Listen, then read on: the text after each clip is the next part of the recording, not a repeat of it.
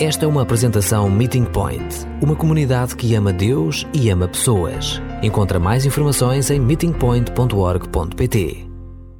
Conforme já escutámos hoje no início da celebração, Bernard de Claraval, no século XI, eh, dizia que Jesus vem de três formas distintas. Em Belém, lá no final dos tempos, mas também vem a cada dia a cada um dos seus seguidores. E a volta de Jesus é um tema apaixonante, que por força também dos muitos uh, questionamentos que ergue, que levanta, acabamos uh, por ou colocar na prateleira ou remeter para um futuro longínquo. Em 2021, uh, gostaria que nós pudéssemos dar-nos conta que a volta de Jesus se prende também muito com o modo como ele se move, como ele passeia, como ele percorre as mesmas ruas do que nós um, como ele convive de perto com os nossos colegas, os nossos vizinhos, como ele deseja descer ao porão da nossa alma, descer lá à cave, uh, como ele deseja interagir connosco e dar-nos conta dos nossos pensamentos e como nós desenvolvemos também as nossas escolhas. Jesus passeia aí. A volta de Jesus também tem que ver com estes circuitos um, e vamos ter o mês de janeiro para discorrer sobre a beleza, então, de estarmos em Cristo, do que é isto de caminhar com Cristo, por Cristo e até Cristo. Ah, e é tão bonito pensarmos nisto, caminhar com Cristo até Cristo. E tudo isto tem que ver mesmo com o modo de ser, o jeito de ser de Jesus. E nessa medida, um, sempre costumamos, como comunidade, como igreja, um, dar prioridade à palavra. E, e sempre é bom recordarmos-nos mutuamente que a palavra é Jesus em pessoa. E nessa medida, um, hoje um, já fomos tão estimulados pela palavra cantada pela palavra orada, pela palavra lida, e bem sei que isto muitas vezes nos é estranho e, e é difícil baixar ritmo, e é difícil, um, um, de algum modo, abrandarmos à velocidade do amor. Um, e o nosso Deus é um Deus de velocidade baixa, que nos convida a, a darmos conta do que ele nos sussurra.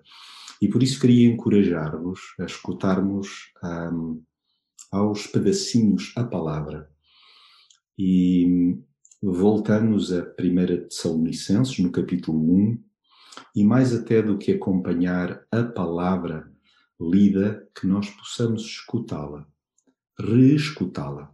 E ao reescutar, eu convidava-vos não tanto a apegarem-se àquilo que porventura eu possa pensar alto convosco, mas a darem-se conta do que é que Deus, através da palavra lida e da palavra escutada, vos diz hoje de um modo único, especial. Portanto, eh, Deus vai dizer-nos coisas bem distintas uns aos outros.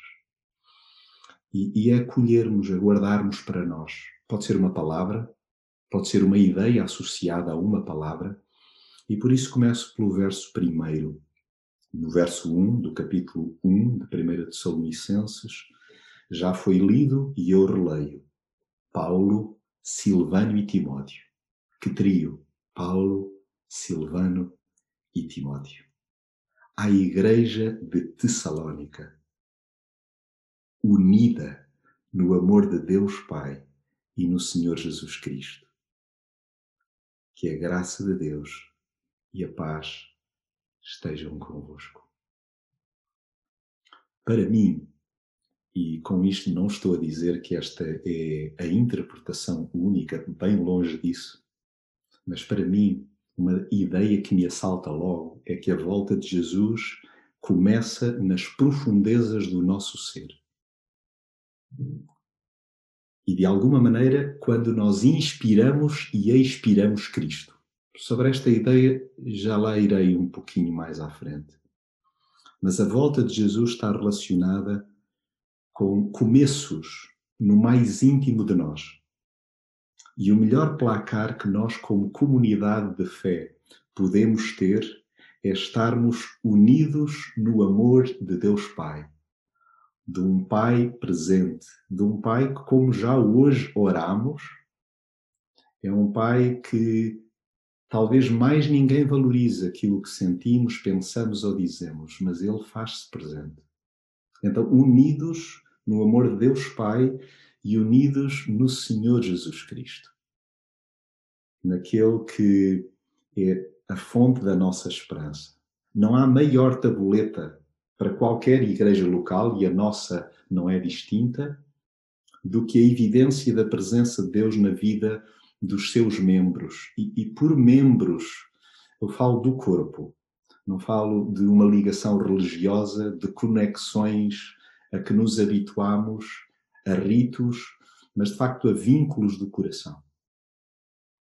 É o domínio de Cristo, ou se quiserem, é o reino de Cristo, é o ascendente de Cristo, é a orientação de Cristo, é a voz de Cristo no coração de cada discípulo que acaba por captar a atenção dos nossos colegas, dos nossos amigos. E por isso falo de que a volta de Jesus prende-se com começos nas profundezas do nosso ser. É quando Deus se torna a atmosfera em que nos movemos que o amor é espalhado naturalmente. É quando, de facto, o seu amor, o amor do Pai, de um pai que ama de forma incondicional, sem julgar, sem cobrar, sem lançar em rosto, sem desistir, sem parar de nos procurar. Um Pai que não nos abandona. É quando nos movemos nesta atmosfera que nós acabamos também por ir espalhando de forma natural este amor com quem convivemos. É quando descobrimos a beleza de estarmos unidos a este Pai que é, que é amor. E sempre que a Igreja respira Cristo, e há uma ideia muito bonita que é desenvolvida pelo Louis Giglio, e ele um, tem diferentes livros e, e geralmente ele reflete sobre a ansiedade. E ele tem um princípio que é muito curioso, onde ele diz que todos nós deveríamos treinar qualquer coisa como isto. Quando inspiramos, dizermos que em Cristo eu posso. E quando expiramos, nós de algum modo deveríamos dizer sem Cristo eu não consigo. E sempre que nós inspiramos e expiramos Cristo, quando nós respiramos Cristo, nós estamos a concorrer para a nossa própria saúde, para o nosso equilíbrio, para o nosso bem-estar, mas estamos de alguma maneira também a concorrer para o bem integral da cidade. E é por isso que é imperativo que os relacionamentos interpessoais, por isso eu, eh, quando eh, fazia a leitura Uh, mencionei que Paulo, Silvano, eventualmente podemos substituir por Silas, porque de facto pensa-se que é a mesma pessoa, e Timóteo, estes três uh, são também um lembrete para cada um de nós quando um, enfrentamos diferentes desafios. Percebemos que a volta de Jesus é muito mais fácil quando nós temos relacionamentos interpessoais sadios e temos companheiros, temos bengalas, temos muletas temos auxílios bem presentes. É, é interessante que o Tolentino, um, ele no seu livro Nenhum Caminho, caminho será longo, entre muitas lindíssimas frases, diz qualquer coisa como isto. O amigo é a certeza de que Deus não nos abandona. Então, a volta de Jesus prende-se também com há lembretes de que há relacionamentos saudáveis que são imprescindíveis. E há momentos em que nos afundamos porque nós, à semelhança, por exemplo, de um momento depressivo na vida de Elias, ele dispensou até o servo, o companheiro de viagem, ele dispensou. E nós muitas vezes cometemos erros crassos. que é tão bonito nós vermos no início de uma carta três amigos dirigindo-se à igreja de Salónica. Então, encorajo-te a duas coisas. A procurares, de facto, manter convivência próxima com quem inspira, com quem te ouve, com quem te empurra para diante. E a uma outra coisa, a estarem atentos também àquele que vos fala, de que se se isola, de que se eventualmente desaparece do mapa, por favor procurem-me. Procuremos por aqueles que de repente acabam também por força das dúvidas, das flechadas que orámos há pouco com a Isabel, da dúvida, da incerteza, um, que nos leva a afastar-nos de relacionamentos de segurança, a esta rede saudável de uh, amizades. E por isso, um, ainda acerca do verso primeiro, gostava só de uh, convosco pensar que estes relacionamentos interpessoais devem inspirar-se no modelo harmonioso que vem do alto. E nós temos um Deus trino, temos um Deus que é harmonia, que, uh, na verdade, dança na diferença e complementa-se e revela-se. E nós necessitamos também desenvolver esta cultura de amparo mútuo, inspirados então por Deus Pai, Deus Filho e Deus Espírito Santo. É absolutamente indispensável que, uh, e ainda mais neste ambiente fraternal em que uh, nós percebemos que há valia, uh, estamos distantes geograficamente, mas percebemos que somos comunidade. Há autenticidade mesmo neste mundo virtual. E é importante vivermos sob a cobertura da graça de Deus, porque é mesmo só assim que nós encontramos a paz. E ao lermos o verso 2, gostava de ampliar e porventura só alertar que Deus pode cutucar-te, pode uh, mexer agora com algo na tua vida através da palavra lida e escutada. E diz assim a Escritura: Damos sempre graças a Deus a vosso respeito, recordando-nos de todas, de todos, nas nossas orações. Damos sempre graças a Deus a vosso respeito, recordando-nos de todos nas nossas orações a, volta de Jesus parece-me que passa sempre pela meta da gratidão. Pode passar por outras metas, mas pela meta da gratidão, garantidamente, de forma repetida, dia a dia, acontece aí. É quando Jesus nos aparece. É quando Jesus se nos revela. Agora, não sei como é que é convosco, mas hum, há uma inclinação, às vezes até descontrolada, em mim, para, um, ao invés de encorajar e elogiar, começar por uma crítica, às vezes velada. E dou-me conta que é mais vezes do que eu gostaria. Está-me no sangue e creio que às vezes essa é mesmo uma opção por um beco uh, que é uma saída fácil, mas um, que não me leva longe. E por vezes demora, uh, eu demoro a perceber que quem está encurralado sou eu mesmo. Agora, é, é impressionante olhar para esta oração, um, estes amigos dizerem que dão sempre graças a Deus a respeito daqueles irmãos em Tessalónica, recordando-nos de cada um, de todos, nas orações. Então, Jonatas falo para mim, penso em voz alta convosco, a contrariar e inverter a cultura doentia do bota abaixo e substituí-la por outra bem mais saudável que mescla gratidão com encorajamento. Não apenas um, uma gratidão balofa, mas uma gratidão genuína que extravasa, que verte através de encorajamento. Se nos dermos conta até quando há necessidade de corrigir alguém, não há nada melhor que começar primeiro por enaltecer as qualidades. E isto não é uma estratégia calculista, é antes o procedimento normal de quem ama. Quem ama deve começar por enaltecer as qualidades. Então recordemos que a via mais eficaz para auxiliar alguém a livrar-se do que não presta é salientar o que de bom tem e apontar-lhe o trilho da excelência. É tão fácil nós detectarmos erros e equívocos nos outros. As qualidades são muito mais, são superiores. E é essas a que nos devemos agarrar para que isso sirva de mola, para que a pessoa se atreva a enfrentar um, aquele, aquele Golias, uh, que não é mais do que um gafanhoto, que é possível ser superado, mas que necessita do encorajamento da nossa parte. As falhas abandonam-se mais facilmente quando nos lembram as virtudes que possuímos. Eu não sei como é que é contigo, mas eu reajo muito melhor à exortação do que à reprovação. Eu, eu aceito a exortação. Não é fácil.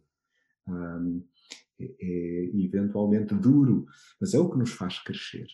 A reprovação tende, de algum modo, a alimentar até uma autoestima que porventura possa ser baixa. Então insistamos em orar uns pelos outros, agradecendo a Deus por pertencermos a, esta, a este desconcertante mosaico. Eu olho para aqui e é tudo tão diferente. Um, os ângulos das câmaras, uns com mais sombra, outros com mais luz. Um, eventualmente, um, é, é, fácil percebermos as diferenças e a riqueza das diferenças. É um desconcertante mosaico. No entanto, é esta a nossa maravilhosa família. E, e, temos um Pai que nos abarca e nos abraça a todos. E isto é o único. É o único. E a volta de Jesus prende-se com isto. Tem que ver com isto. Então leio convosco o versículo 3 e 4 e convido-vos mesmo a quietude. Nós, talvez sem nos darmos conta, estamos a treinar para quinta-feira. Quinta-feira vamos iniciar Lexia Divina, ao meio-dia e meio, depois à uma repetimos, e o que vamos fazer é ler porçõezinhas da palavra. Não vai haver explicação, simplesmente vamos permitir que aquilo que o Senhor fala ao nosso íntimo nós depois vertamos, partilhemos e depois sinalizemos uma resposta em oração uh, escrita e que depois pode ser lida, pode ser partilhada. Então, o que é que Deus te dirá através do verso 3 e 4, 1 Tessalonicenses 1? Com efeito, conhecemos bem a vivência da vossa fé, a dedicação do vosso amor e a coragem da esperança que têm em nosso Senhor Jesus Cristo diante do nosso Deus e Pai. Nós sabemos, irmãos amados por Deus, que Ele vos escolheu. Parece-me que a volta de Jesus não começa só nas profundezas do nosso ser, enquanto inspiramos e expiramos Cristo.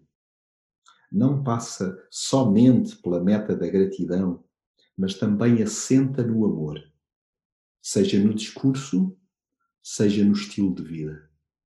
A volta de Jesus está assente no amor, mas não apenas nas palavras que nós acabamos por verter, mas também no modo como nós vivemos.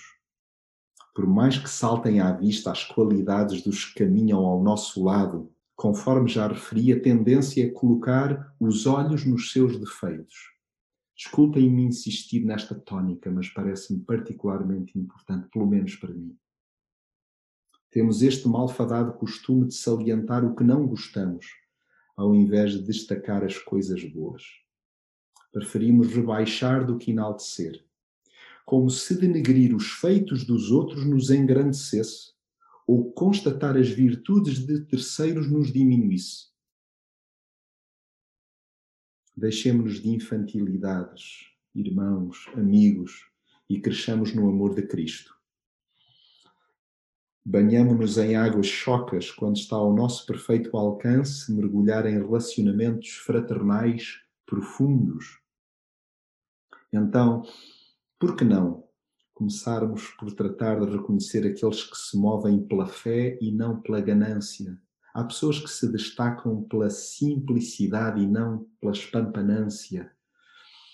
que bonito seria se nós, no decorrer desta semana, como igreja espalhada pela cidade, nós escolhêssemos enaltecer, elogiar. Nós escolhêssemos estar atentos às qualidades e salientá-las, verbalizar que nos demos conta e encorajarmos amigos, colegas, irmãos, pessoas com quem nos vamos cruzando, mesmo que quase que anónimas, quase pouco sabendo acerca da história delas, mas sendo uma lufada de inspiração na vida desses concidadãos.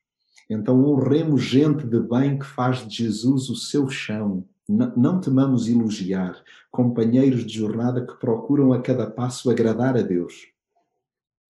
Agora, gostava só de salientar que nós precisamos tratar devidamente quem Deus ama. E faça uma pausa propositada, porque como Deus ama todos, nós somos encorajados a tratar devidamente qualquer um. Porque é nesses com quem nos cruzamos que nós temos também vislumbres de Cristo. Apreciemos pouco ou muito a sua forma de ser. Mas é esses que Jesus espera que nós possamos vestir, que nós possamos dar um copo de água, que nós possamos dar-nos conta da sua existência. Então, que nós possamos tratar devidamente quem Deus ama, tanto os que já responderam positivamente à sua chamada, quanto os que desejamos que o venham a fazer. Todos somos amados. Temos é muitos amigos que ainda não descobriram que têm um pai que os ama, ainda não beneficiam desse colo. Não porque o pai não os queira lá, mas porque eles ainda não pularam para lá. Então, essa é a beleza de sermos igreja e de percebermos o impacto da volta de Jesus. Leio novamente a palavra, voltando agora aos versos 5 e 6.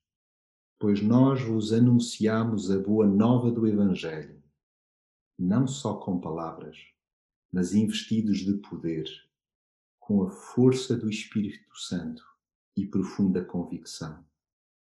Sabem como nos comportamos no vosso meio, para vosso bem. Da vossa parte seguiram o nosso exemplo e o exemplo do Senhor aceitando a Sua palavra com alegria do Espírito Santo, apesar dos muitos sofrimentos. Sim, esta é uma parte não tão apetecível, mas que é incontornável. É que a volta de Jesus envolve um preço já pago e uma alegria sem medida. a alegria, muito mais do que nós imaginando que se relacione com bens, tem que ver com a presença de Cristo e a certeza do amor do Pai que, conforme já vimos lá atrás, nos une. As, as pessoas à nossa volta, onde trabalhamos, onde vivemos, no ambiente da vizinhança, com quem nos cruzamos no dia a dia, estão cansadas de discursos bonitos, bem embrulhados, pomposos, mas vazios de atos de amor. Se há algo que a cidade necessita e as pessoas que estão ao, ao nosso redor necessitam, uh, não é de palavras ocas, mas sim de gestos de generosidade. O muito palavreado pode tornar-se um ruído insuportável se não for autenticado por obra palpável. Então, nenhuma retórica suplanta um par de braços pronto para auxiliar. Para auxiliar. Nenhuma retórica suplanta isso.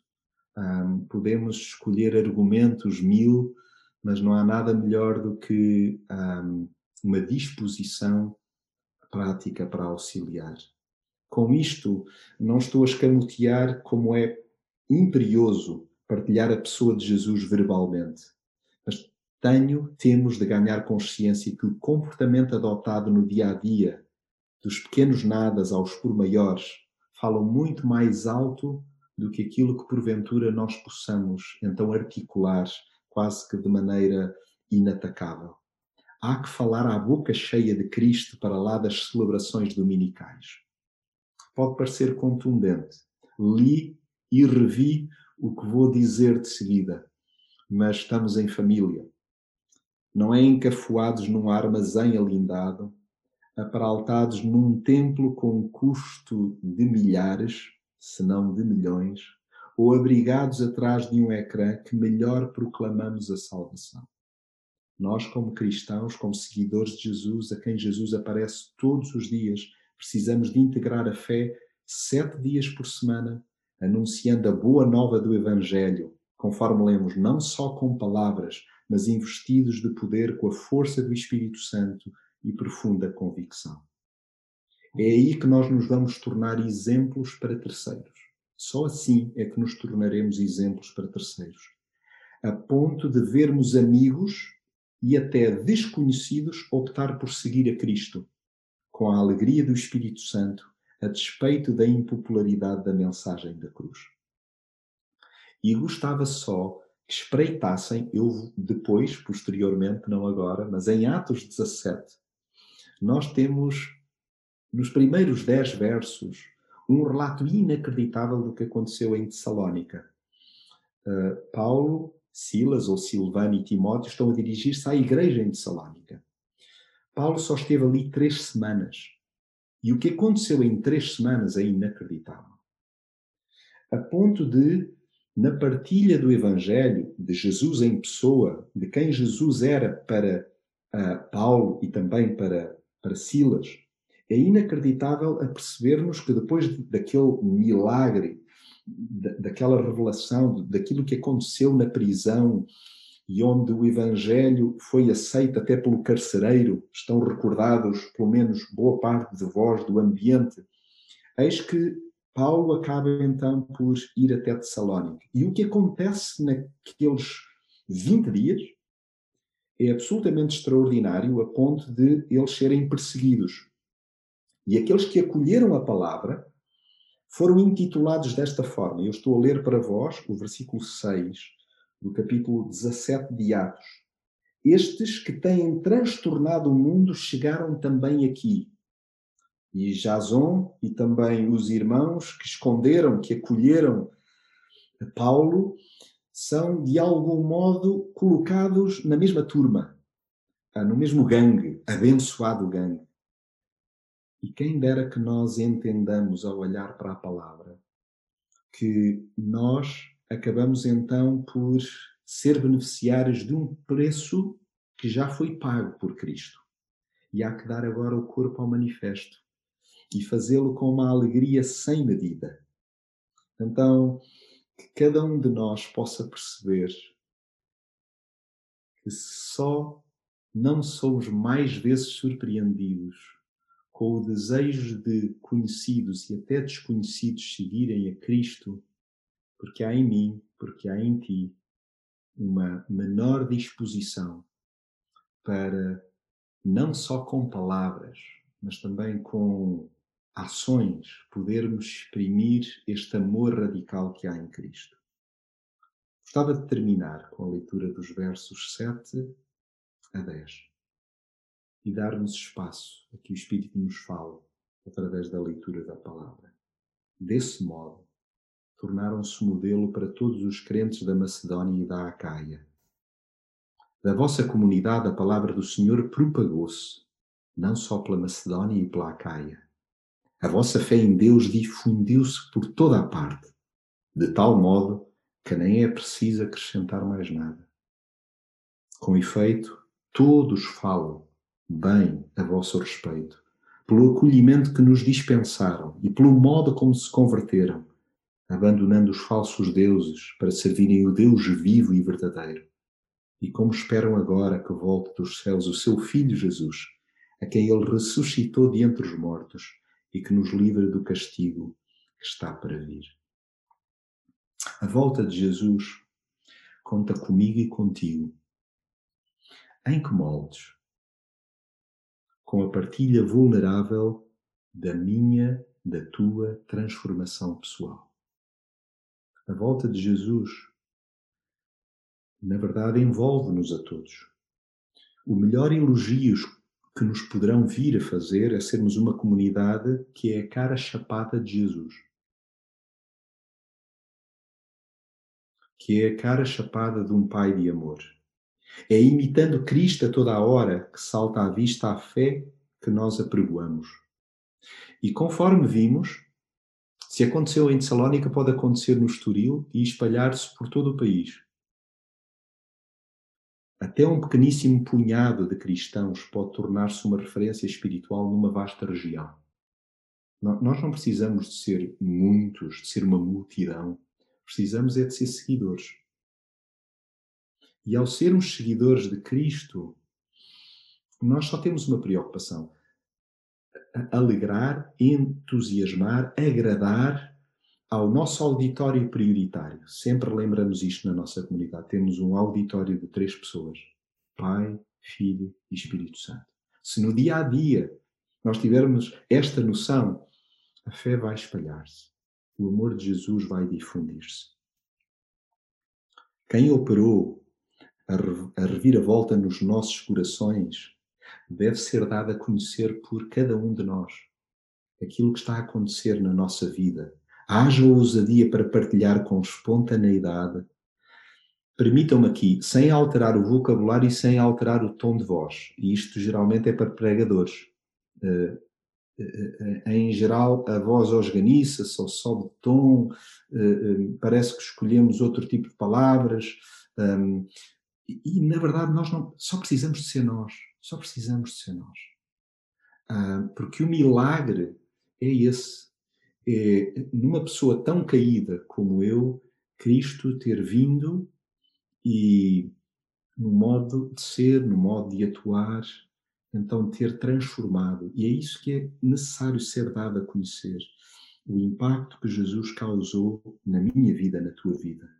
Então, amigos, vamos extravasar nos atos corriqueiros do cotidiano a alegria interior que nos preenche mais do que falar pelos cotovelos, vamos expor o nosso coração. E aí é que é mais difícil. Não escondamos que também temos medos e falhas. Já oramos assim hoje. Que alegria, que emoção, que comoção. Assumirmos que temos o mesmo tipo de debilidades, temos o mesmo tipo de dúvidas, estamos expostos ao mesmo tipo de incertezas, de batalhas, de lutas, de provações, de tentações, mas que acima de tudo Cristo é a nossa paz e esperança. Então atrevamos-nos a caminhar de mão dada com Ele, que não será preciso, não sei se vocês sublinharam essa frase, eu sublinhei, não será preciso acrescentar mais nada. Quando o Nuno leu hoje esse trechozinho, mais uma vez assim um arrepio, não é preciso acrescentar mais nada. Amemos a Deus e o próximo, e quase sem darmos conta, outros vão juntar-se à fila dos que renunciaram aos ídolos deste mundo para servirem o Deus vivo e verdadeiro. E irá assim engrossando o contingente daqueles que têm noção de estar na antecâmara do céu. E eu gostava de terminar, não com uma frase de alguém do século XI, mas do século XII, um monge, São Bernardo, que diz assim: Se nos esforçarmos por tê-lo sempre conosco como companheiro de viagem? Repito, se nos esforçarmos por ter Jesus sempre conosco como companheiro de viagem, em troca, Ele dar-nos-á a pátria.